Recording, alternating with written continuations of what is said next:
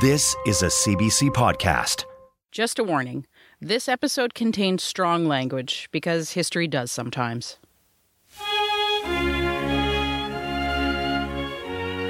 Labor Day, September 7th, 1907. After a major rally, people began to make their way through the streets of Vancouver. As the crowds grew, they sang the song that had become a national anthem Maple Leaf Forever. Days of yore from Britain's shore, Wolfe the dauntless hero came and planted firm Britannia's flag on Canada's fair domain. When the group, now in the hundreds, turned down Powell Street, they grew louder and began to pick up rocks. By the following morning, shards of glass from smashed windows were everywhere. Both Japantown and Chinatown had been vandalized. The anti Asian riots of Vancouver would result in then Deputy Labor Minister Mackenzie King helping to facilitate controls on Japanese immigration into Canada.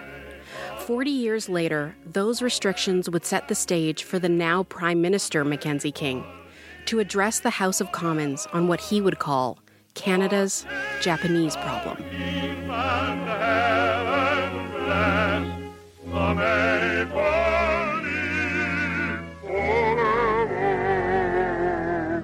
This is The Secret Life of Canada, a podcast about the country you know and the stories you don't. Hey, Leah.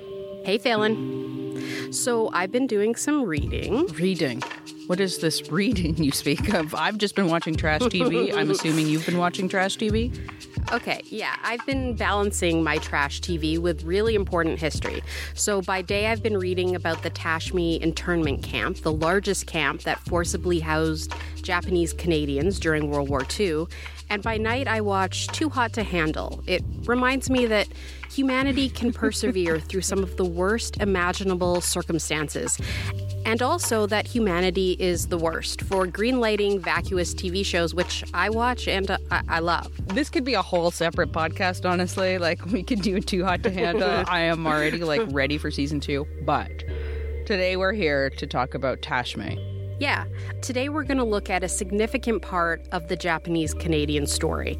So, first, I want to tell you about when Japanese Canadians started coming to Canada, and then why 90% of the Japanese Canadian population was forced into internment camps during World War II, and then a bit of what happened after. Also, I learned that the province of BC at this time, and actually for a long time, was not great and that this story about Japanese Canadians, although it's history, feels really relevant to what is happening right now in the world. Right, that makes a lot of sense. And and yes, I want to know all of these things. Okay, well, I have all the answers. Great. I mean, well, I have most of you know what? I just I chatted with several Japanese Canadians who had the answers. That's a good move.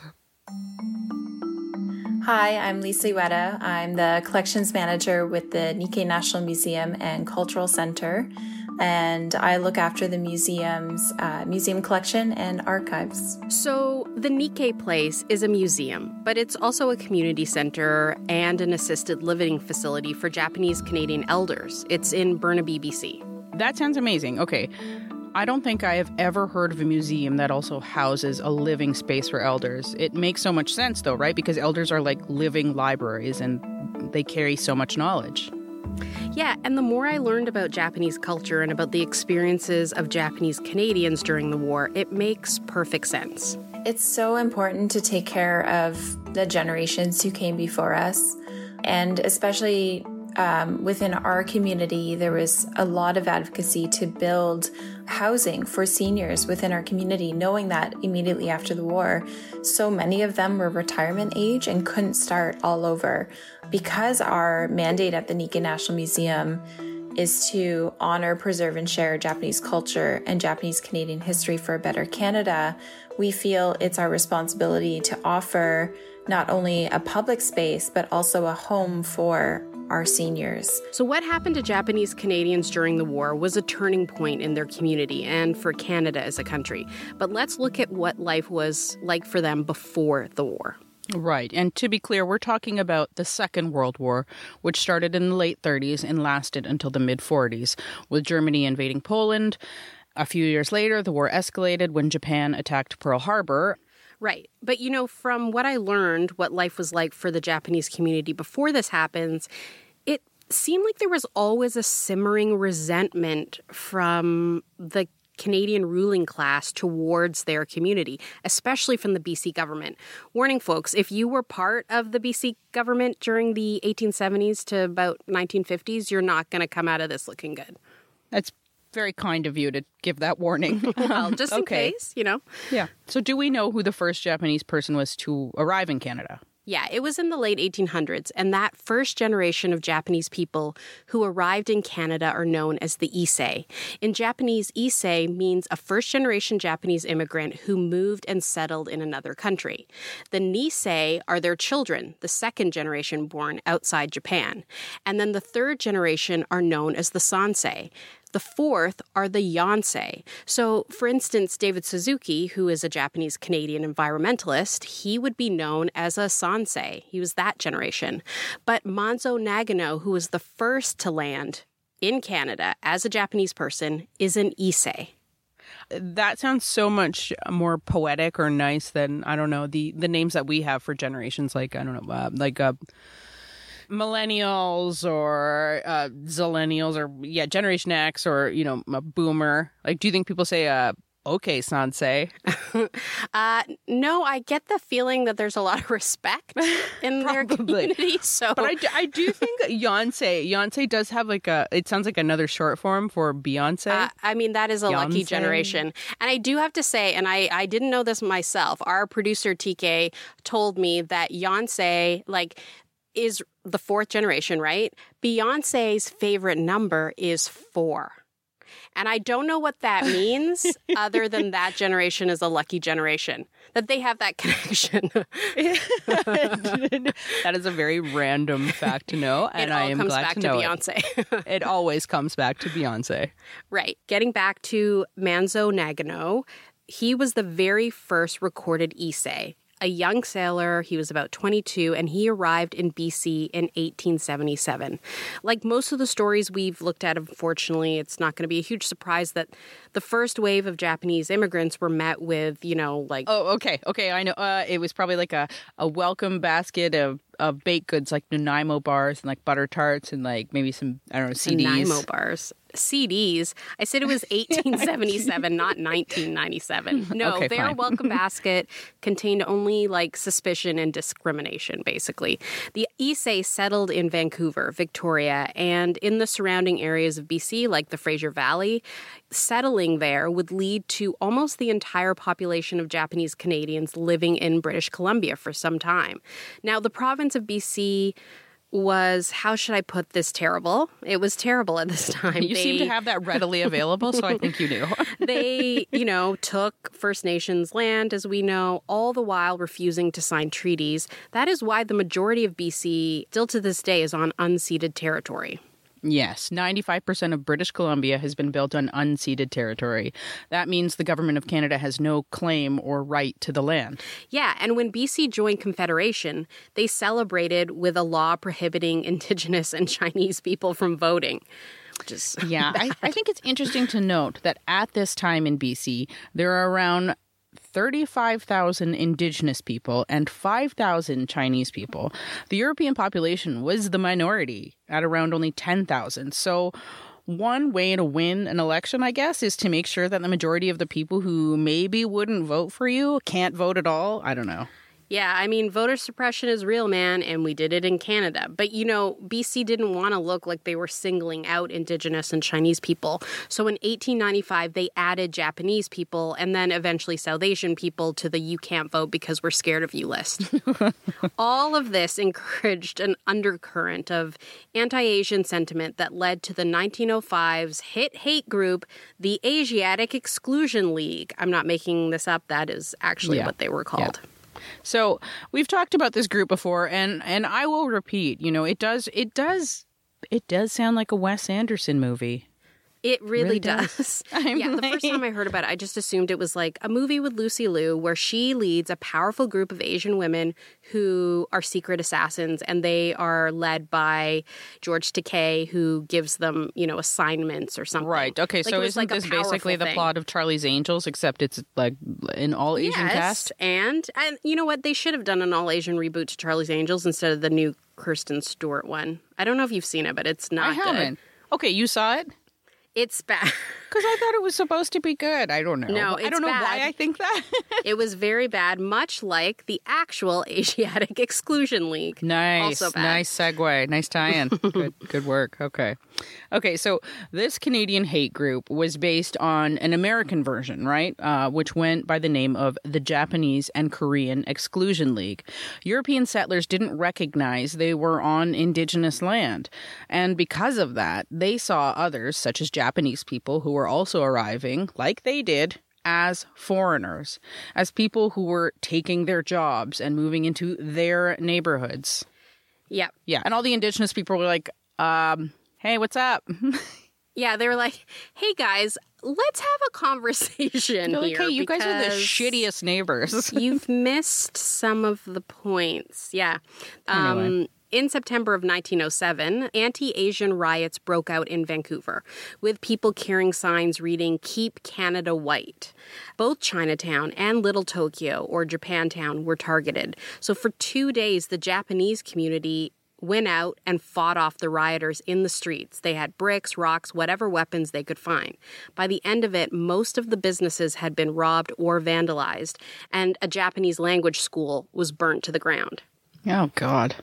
And right, so this is what you were describing um, at the beginning of the show, and we've got pics up on Instagram and Twitter if you want to check them out. The damage was devastating.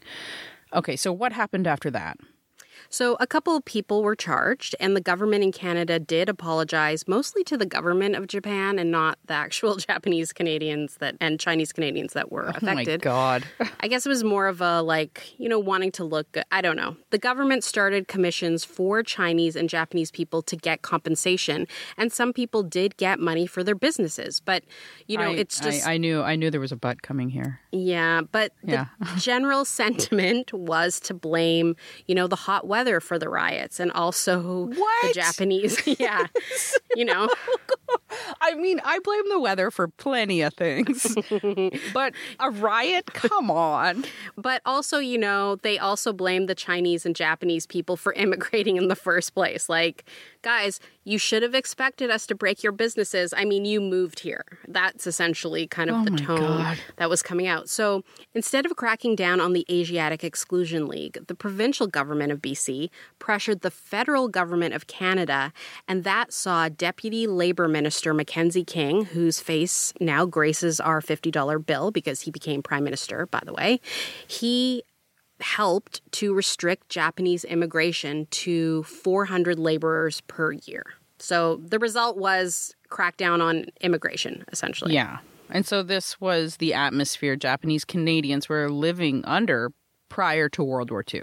Yeah, and I mean, you know, people went on with life, obviously, but there was always a feeling that Canada did not want them there. Despite that, the Japanese community really made a place for themselves in fishing, especially farming. They built Japanese language schools, stores. You know, racism, yeah, it was there, but life in BC was good. And they were citizens just trying to make a life for themselves like everybody else. It was, Right. you know, it was fine Like all the other immigrants here. like everybody else. Yes. But by the time the war began, it just didn't take much for the government to decide that Japanese Canadians, people who were born and had lived in Canada for several generations by this point, were not Canadian. They were the enemy. Fear and war hysteria resulted in the forced removal and dispossession of Canadians. Um, systemic racism has always ex- existed in BC, so the tension was even higher by the time Canada declared war on Japan following the December 7th, 1941 bombing of Pearl Harbor. The federal government invoked the War Measures Act and labeled Japanese Canadians as enemy aliens, despite the Army, RCMP, and the government declaring that Japanese Canadians were no danger or threat to national security. So in January of 1942, BC Premier John Hart appointed um, the cabinet minister George Pearson to lead a delegation to Ottawa to partner with Vancouver MP Ian McKenzie to advocate for the forced removal of all Japanese Canadians from the province. And so a month later, the federal government passed the executive orders necessary to start that process and later the dispossession of property. And even even municipalities joined in and supported it. Vancouver's mayor at the time, Jack Cornett, was quoted as saying, Deport all Japs, you know, get them out of here. Things were bad, obviously, and they were so bad and tense that Chinese folks started to wear buttons with the words, I'm Chinese, so they wouldn't face the abuse that was being inflicted on Japanese Canadians. Oh, God. Yeah, it was bad. Yeah, so when people were forced out of their homes, was it, you know, was it gradual over a couple of years or months, or like was it really fast? I mean, Lisa told me it was a bit of both. There's always been that systemic racism. So, knowing that and knowing that policies have always been in place to marginalize peoples, then you could say it's gradual. But when the War Measures Act was enacted, everything happened really quickly that resulted in um, the injustices done to Japanese Canadians. The War Measures Act was enacted on December 7th, right as soon as the news of Pearl Harbor broke um, and Canada declared war on, on Japan. And the next day, 1,200 fishing vessels were rounded up and detained in Annieville Slough, which is near New Westminster.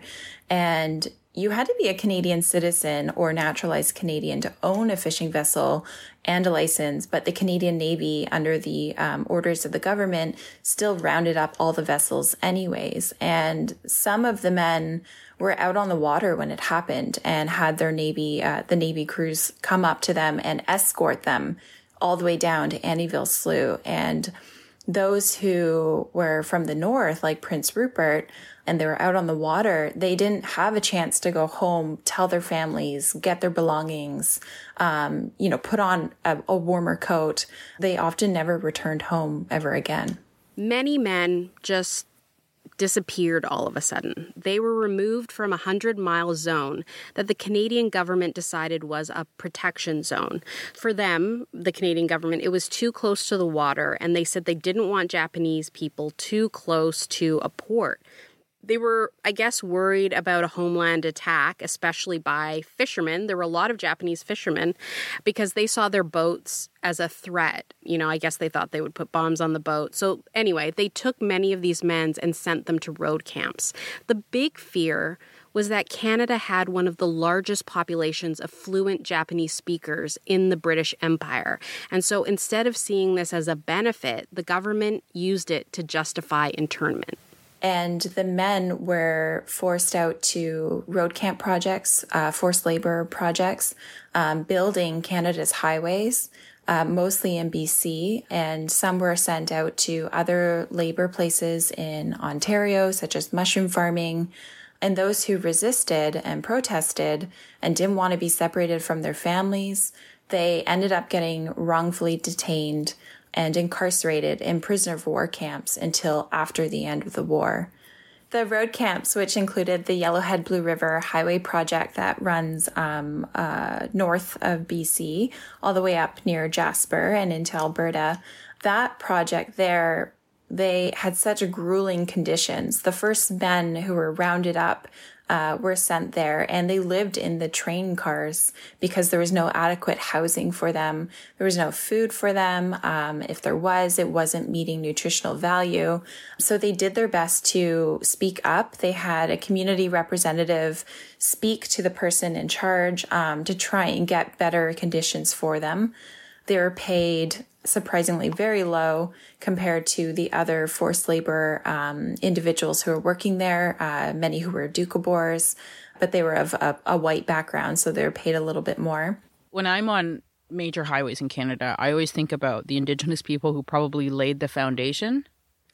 Well, you know what? It's interesting that you bring that up because Yellowhead, I learned when I was in BC this year, Yellowhead was the name of an Indigenous or the name given to an indigenous guide, basically. Yeah. His yeah. name was Yellowhead, and he yeah.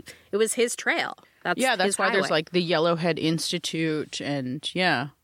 So it's like and I mean we've come up against this before, right? Where it's like indigenous sort of like foundation and then uh forced labor by people who are deemed in the name of not- development. Yes, like named like less worthy or less important than white settlers. And so it's like yeah, anyway, this all makes me think about and look at highways in BC very differently. And so Japanese men were also working with other communities that were forced to work, right? Yeah, I mean, there were about 24,000 people interned during the Second World War. Some religious groups like Russian Doukhobors and Mennonites, they opposed military service and because of that, they were interned. Some German Canadians were interned uh, because, you know, same as Japanese Canadians, they saw Germany, who they were fighting, as the threat. And some of the camps actually also held captured enemy German soldiers. So if people were caught in the war over overseas as POWs, they would actually bring them back to Canada and put them in POW camps here. It was part of the Allied effort. Like everybody had to have POW camps on their soil. It didn't matter how far away or how close you were to Europe. Okay, so when Italy entered the war, 600 Canadian Italian men were actually placed into camps in Canada, into POW camps, and 2,300 Jewish refugees were brought to Canada, and they had to live in POW camps alongside Nazi soldiers. It's just I know. That's so much. I messed up. can't process that. Close to 90% of the Japanese Canadian population, around 22,000 people, would be forcibly relocated in the largest mass exodus in Canadian history. So much internment. So much, and it affected so many people for years. Here is a clip of David Suzuki remembering how his experiences of internment from the age of five to nine affected the rest of his life. Well, for a long time, of course, um, especially when I became a teenager, I was very, very confused, bitter. I didn't want to have anything to do with Japanese kids because they were a constant reminder of the fact that I was one of them. And yet I was terrified to have any social activity with white kids because of my experiences from the camp. So it was a period of self hate and um, spending a lot of time fantasizing about how I could escape and assume a white skin and be accepted by everybody else. I didn't know David Suzuki was interned. And he's like, he's considered a Canadian treasure. Yeah, certain generations of a certain age, if they are Japanese Canadian, they were there.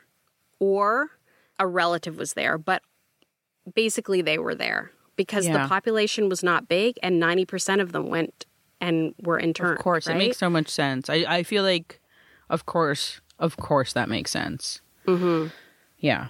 Okay, so some of the Japanese men are sent off to build highways and roads in BC and, and Alberta. So I'm kind of afraid, but what happens next? I was going to try and like make it sound positive, but here we go. So by February, people start anticipating things to come. I read accounts of people buying all of the warm clothes they could and just, you know, stores running out of all sorts of supplies. Japanese businesses held closing out sales because they knew that they were probably going to get forced to leave.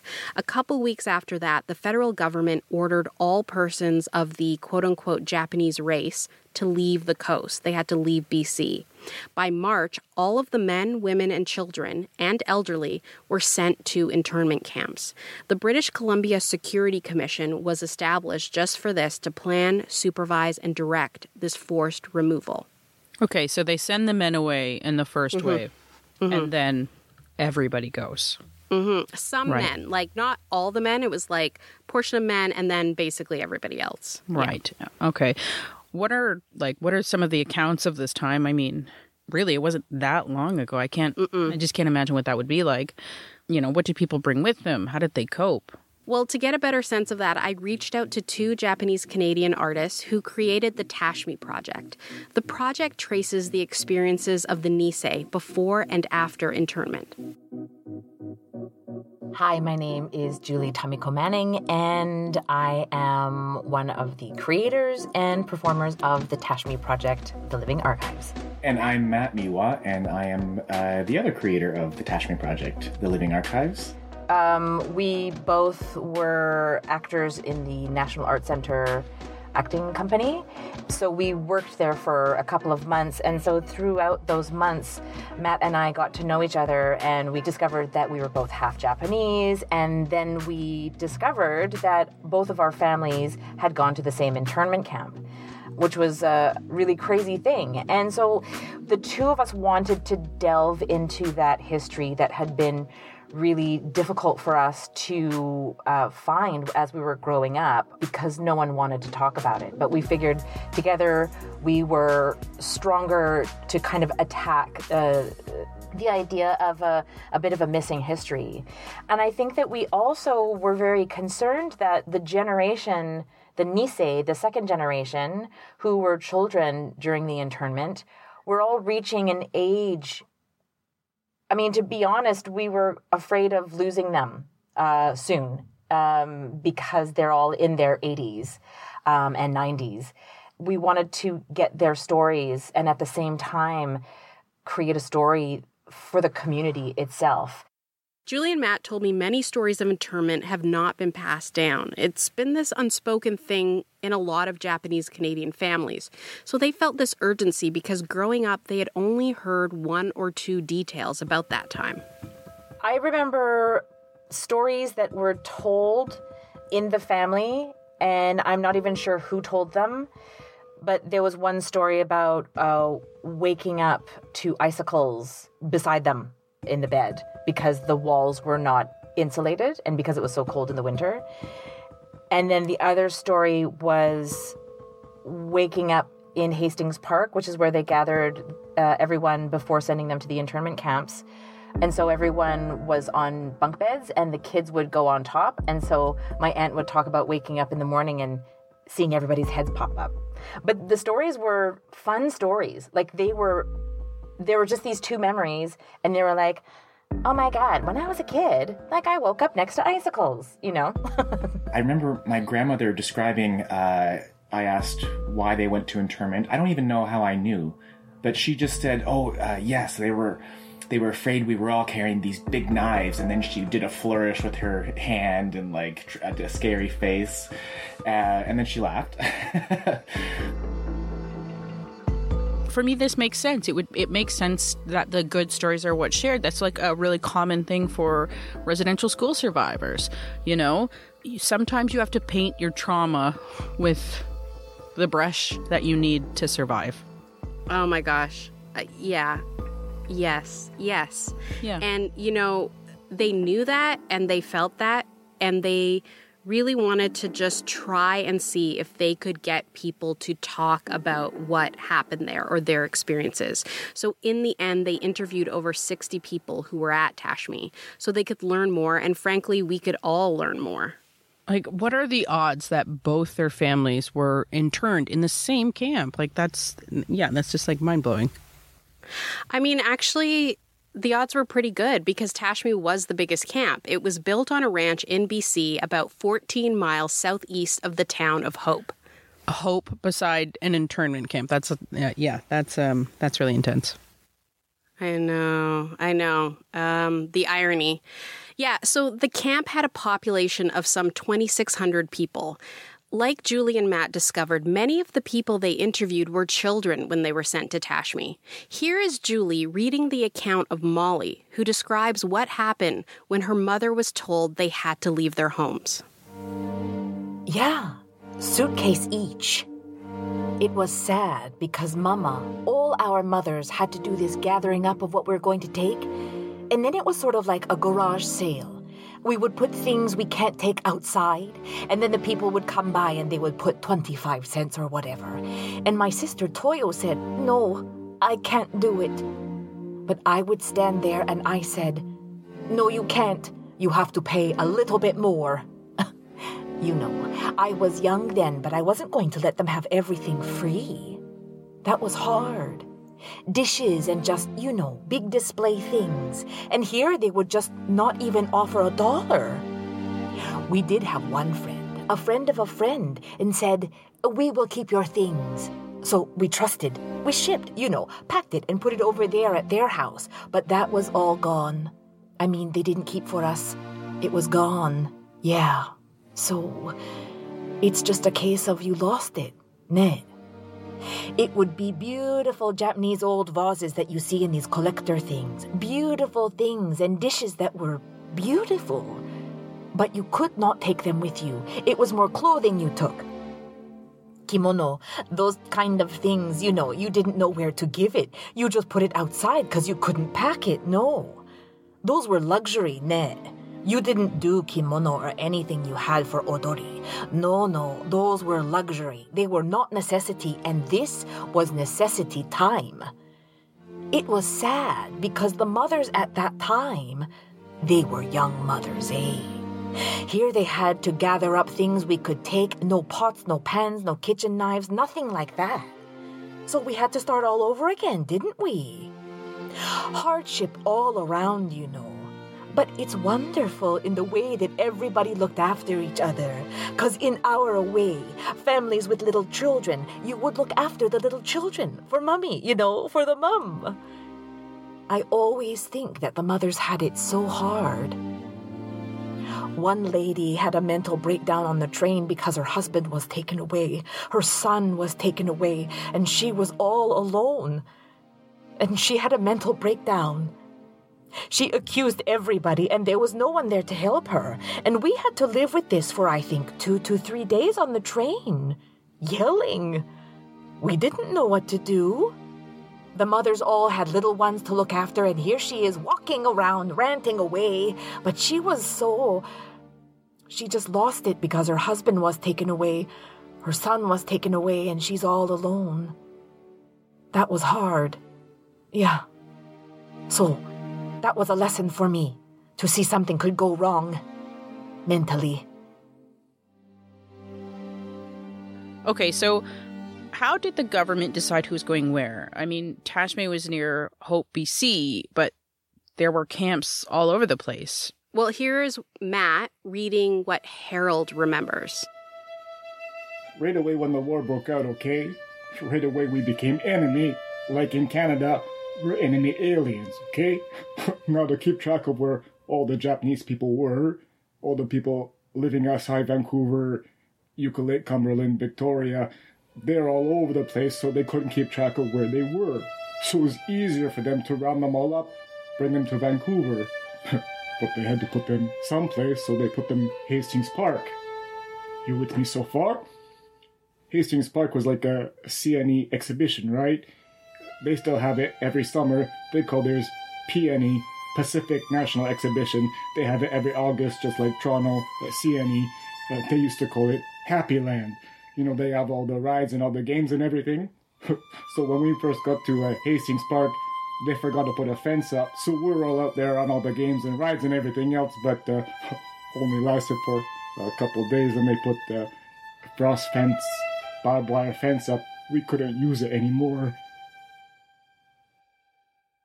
Hastings Park now has a uh, whole new feeling attached to it. That's like one hell of an image. All these kids on rides in an internment camp. That is just like sounds like a horror movie. Yeah, and Lisa told me about how most people, obviously, like us, look at this park as this beautiful place, but just don't know its history. Uh, often folks have a very positive memory of going to the fairs and enjoying the rides and the carnival. Um, but for our community, it's often a haunted memory of knowing that women and children were housed in the livestock barn, uh, where they lined up bunk beds with straw mattresses and placed them in the horse stalls. And there were feces everywhere, maggots everywhere. People recount horrible stories of the smell and the stench, and it just permeated in everything that you wore and owned. Hastings Park had set up because there were so many people. Um, they set up the men who were 18 and over in a separate facility. So they were housed away from their families in the forum building. And if young boys wanted to go and visit their mothers, they had to go and get a permit to be able to enter into the livestock uh, building. So, because of everybody that was in there, they also had to come up with a mess hall and feed everyone. But the food often caused severe cases of diarrhea because it was terrible. And the toilets were literally livestock troughs that were flipped up to have water running and makeshift seats were placed on top. There was no privacy. It was horrendous conditions. They also had very limited bathing and laundry facilities. It was just horrendous. And those who were ill uh, spent a lot longer. There was a makeshift hospital in the livestock barn, and they used discarded furniture to make about 100 or so, 180 or so general beds. Um, and they even had a TB tuberculosis wing in the poultry section of the livestock barn. Um, children who got sick were placed underground in a cellar. Many people ended up dying because of the unsanitary conditions. And those who were ill, because it took longer to build other makeshift hospitals in the internment camps, they ended up staying into um, the early part of 1943. So they could have been there for longer than six months easily. Okay, so what does tashme mean in Japanese? Because I realize I've been saying it and I don't know what it means. Oh, yeah, I had this exact question for Julie and Matt. I always thought that Tashme was a Japanese name because it actually sounds quite Japanese but it's the first three letters of the last names of three men that worked for the BC Security Commission. So TA is from Taylor, and then SH is from Shirras, and ME is from Mead. Okay, well, that's a surprise. I know, Um, right? Okay, so who were these men? So they were two cops. Uh, one was a BC uh, police, and one was an RCMP uh, dude, and a businessman. Two cops and a businessman. That sounds like um like a movie, you know, for um maybe a adult would enjoy on an on an evening for special alone time. It's what a lot of people are doing in quarantine sounds like a right store. now. It sounds like a store in like, you know, It it in does like- sound like in two Greenwich cops in a Village business. that sells leather. it sounds a bit leather daddy. Yeah, two cops and a businessman. Two cop I don't know, two cops and a businessman, all I can see is mustaches. I just it's just like mustaches galore. It is very mustachy. It- It's a very only, mustachy- like- it's only open from like seven p.m. to three in the morning. Like this is Yeah. not a day.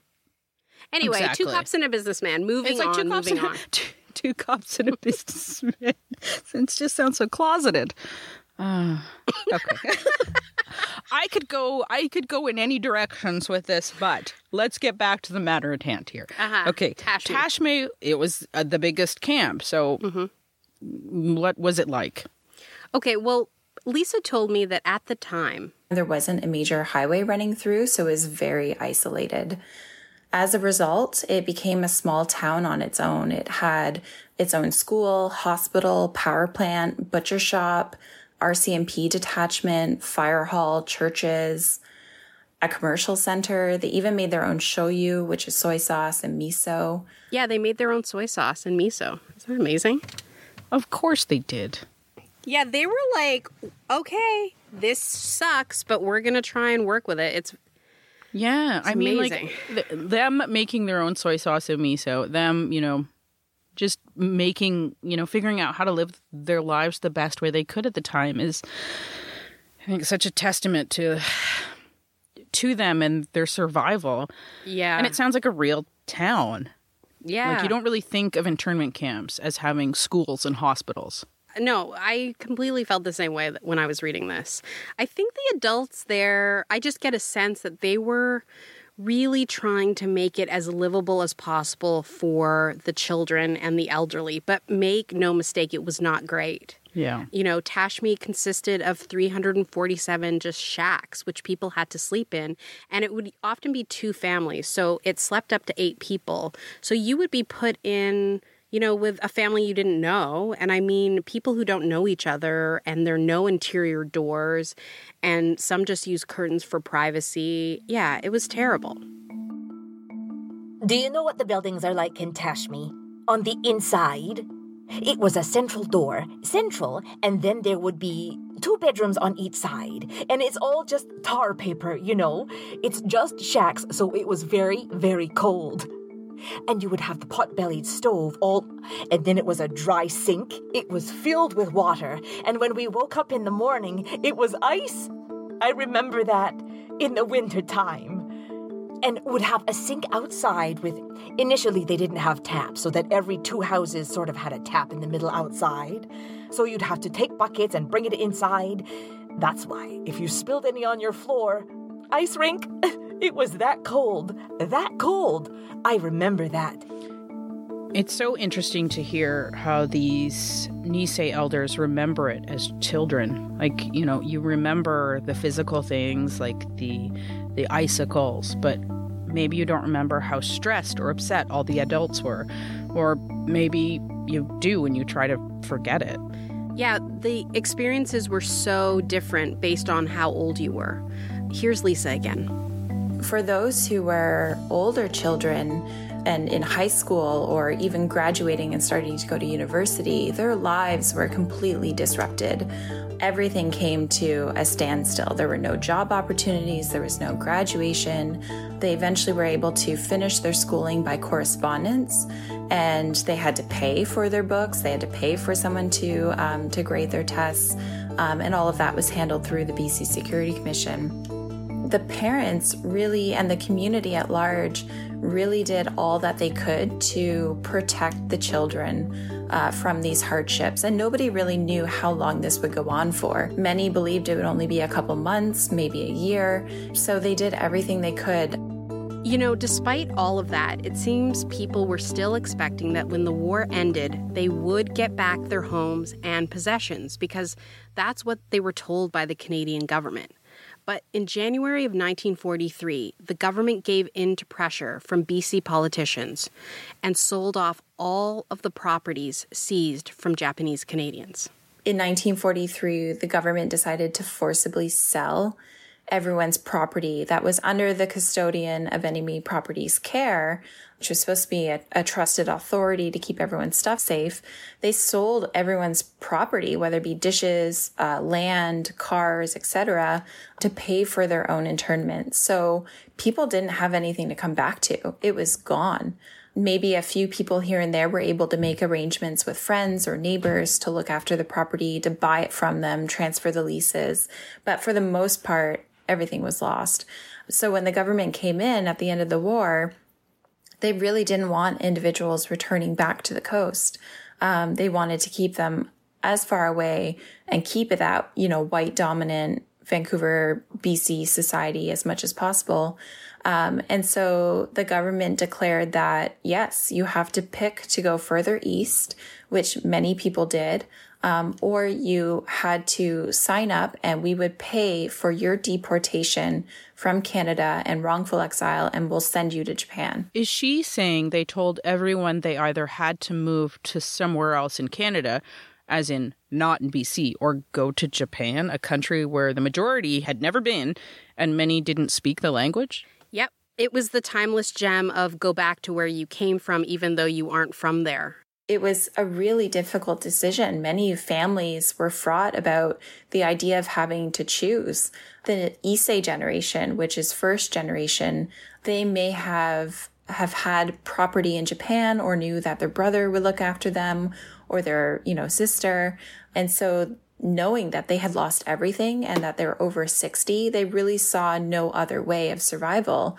But if they had Canadian children who were over the age of 16, they could choose on their own whether or not they wanted to go or stay. So oftentimes it resulted in families being separated. In 1946, the government started to wrongfully exile Japanese Canadians, and about 4,000 people ended up being deported to uh, Japan, most of which were Canadian citizens, and most of which from that had never even been to Japan before, let alone showing up in a war torn country, not speaking the language, being rejected by their families. And just think of what it was like for the Nisei and the Sansei having to go to Japan, many of them for the first time. It's just been bombed to oblivion after having two atomic bombs dropped on Nagasaki and Hiroshima. People there were starving. Many of the relatives they may have had were no longer there. I mean, a lot of people who were sent to Japan were ostracized because they were Canadian. I mean, they were culturally Canadian they were not considered Japanese from the Japanese people living in Japan. And so it was another struggle. It was really hard. Many did stay and were able to build a life there, but many just wanted to go home. After the war ended, Japanese Canadians pieced together a new and very different life. In 1947, the National Association of Japanese Canadians was formed, and a long journey to get recognition over the injustices during the war began. Forty years later, in 1988, the NAJC was able to negotiate a redress settlement with the federal government. And on September 22, 1988, then Prime Minister Brian Mulroney formally apologized in the House of Commons to all Japanese Canadians. With the apology, the government also offered $21,000 to each interned person. A community fund was created, and they issued pardons for all who had been wrongfully imprisoned during this time. Canadian citizenship was also given back to Japanese Canadians and their descendants who had been deported to Japan. The NAJC also negotiated $24 million towards the creation of what is now the Canadian Race Relations Foundation, whose sole purpose is to work for the elimination of all forms of racial discrimination in Canada. That does not sound like enough of an apology. Just in my in my in my opinion, that's not enough of an apology. Yeah. I mean, it's good it was able to happen though. And, you know, of course 40 years later, that meant that many of the people who went through internment mm-hmm. never saw or felt that apology. Yeah. Uh, here's here's the thing. Here's the thing that I'm like Canada is like known for being like, you know, we always say sorry. Mm-hmm. it just takes 40 years. Yeah, and sorry's good, but it would be better if we just don't have to keep apologizing for things anymore. I just, you know, it makes me think of all of the ripple effects, the things that we all lost as a result as Canadians. I mean, have you ever been to Japantown in Winnipeg? No. Um I haven't spent that much time in Winnipeg, but Okay, what uh, about the yeah. Japantown in Montreal? I didn't know there was one in Montreal. Yeah, you didn't know because there isn't one.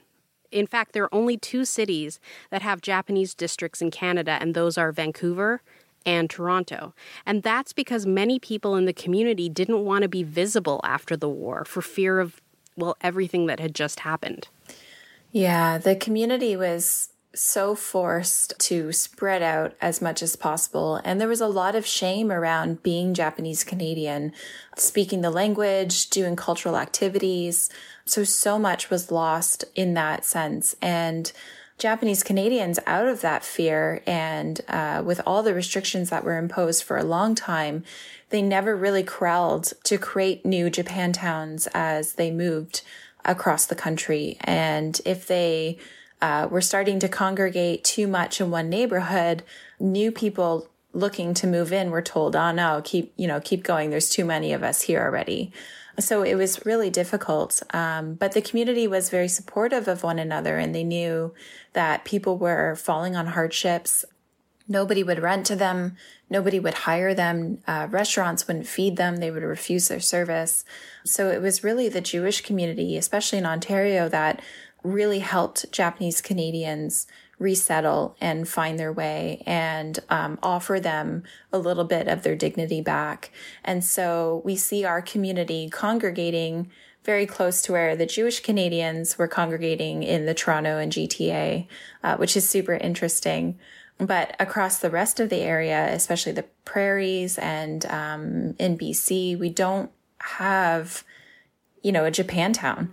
That's so hard. Like when you're you're so afraid of the place you're in that you want to be invisible. I mean, so this is why places like Nikkei Place and, you know, Japanese cultural centers across the country, why they're so important now, right? Like we need those spaces. Yeah, we need those spaces. I mean, I think they are the Japan towns in a way, you know, rebuilt but looking very differently. And so that's why now cultural centers kind of replace that feeling of not having a neighborhood to call our own anymore. And they've become an integral part of not only the healing process, but also reconnecting with language and culture and community and inviting those in who want to learn as well. I feel like I want to cheer, you know, every Japanese uh, business, it's like stores or schools, any any Japanese establishment I see. Hundred percent, I I totally agree. But you know, the more things change, the more they stay the same. Police say they've seen an increase in hate motivated incidences targeting Asians. Vancouver police hope you can help them find suspects in two separate and disturbing attacks. The call comes amid a rise in reports of attacks against Asian people in this city. Police report 11 anti Asian based hate crimes last month alone, and more incidents so far this year than all of 2019. When I heard about people of Asian descent being pushed to the ground and buildings being defaced with anti Chinese slogans, I was angry. Hate has no place in British Columbia, period. We are in a time when anti Asian rhetoric is on the rise around the world and in Canada, and we are seeing more hatred spewed against immigrants and refugees.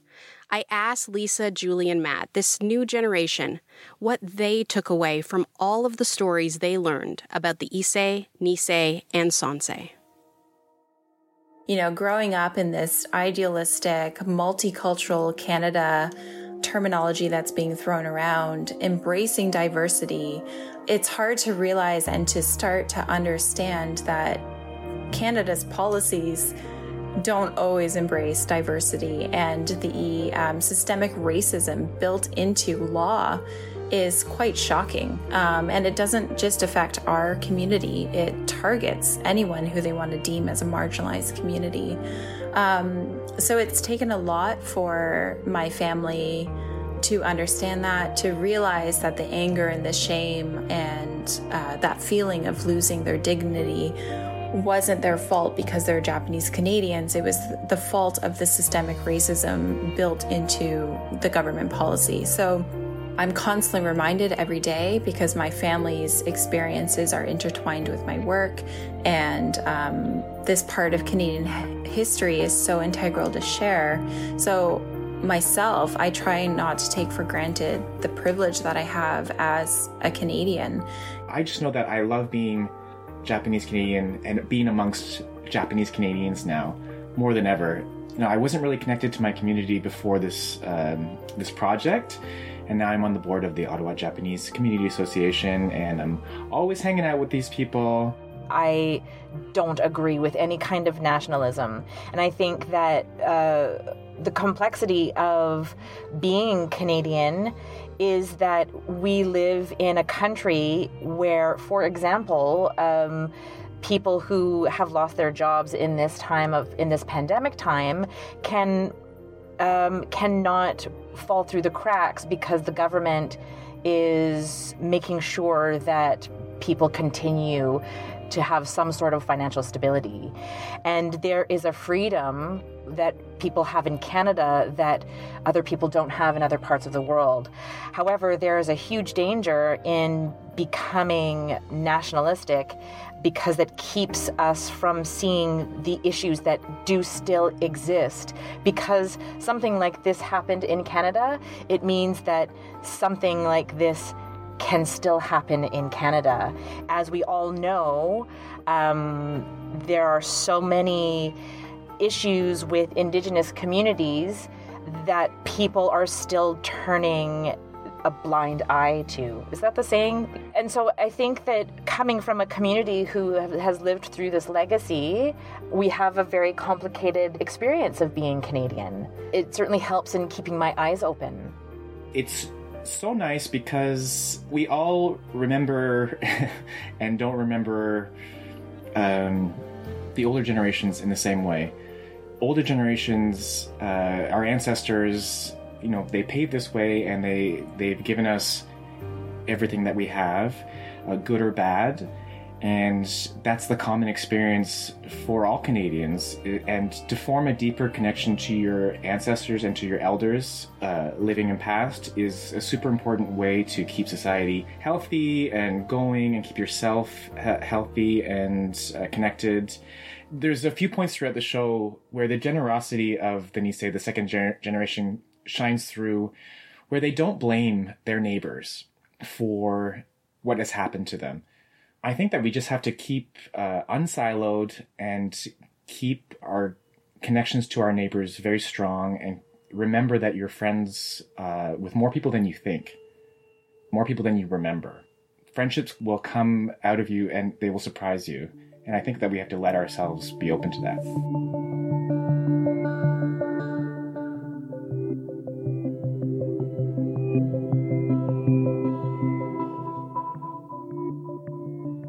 Secret Life of Canada is recorded in Toronto on the traditional lands of the Haudenosaunee, Wendat, and most recently the Mississaugas of the Credit.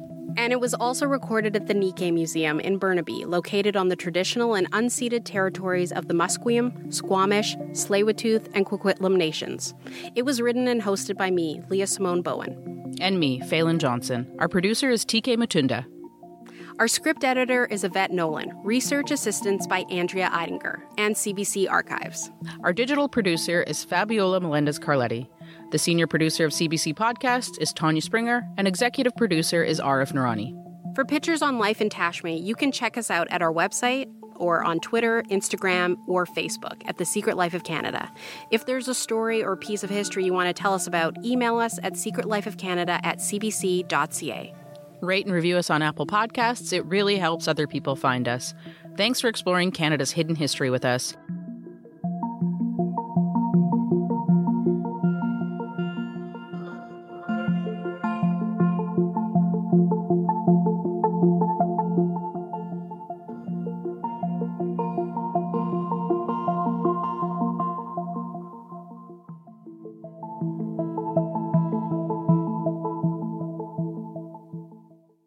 For more CBC podcasts, go to cbc.ca slash podcasts.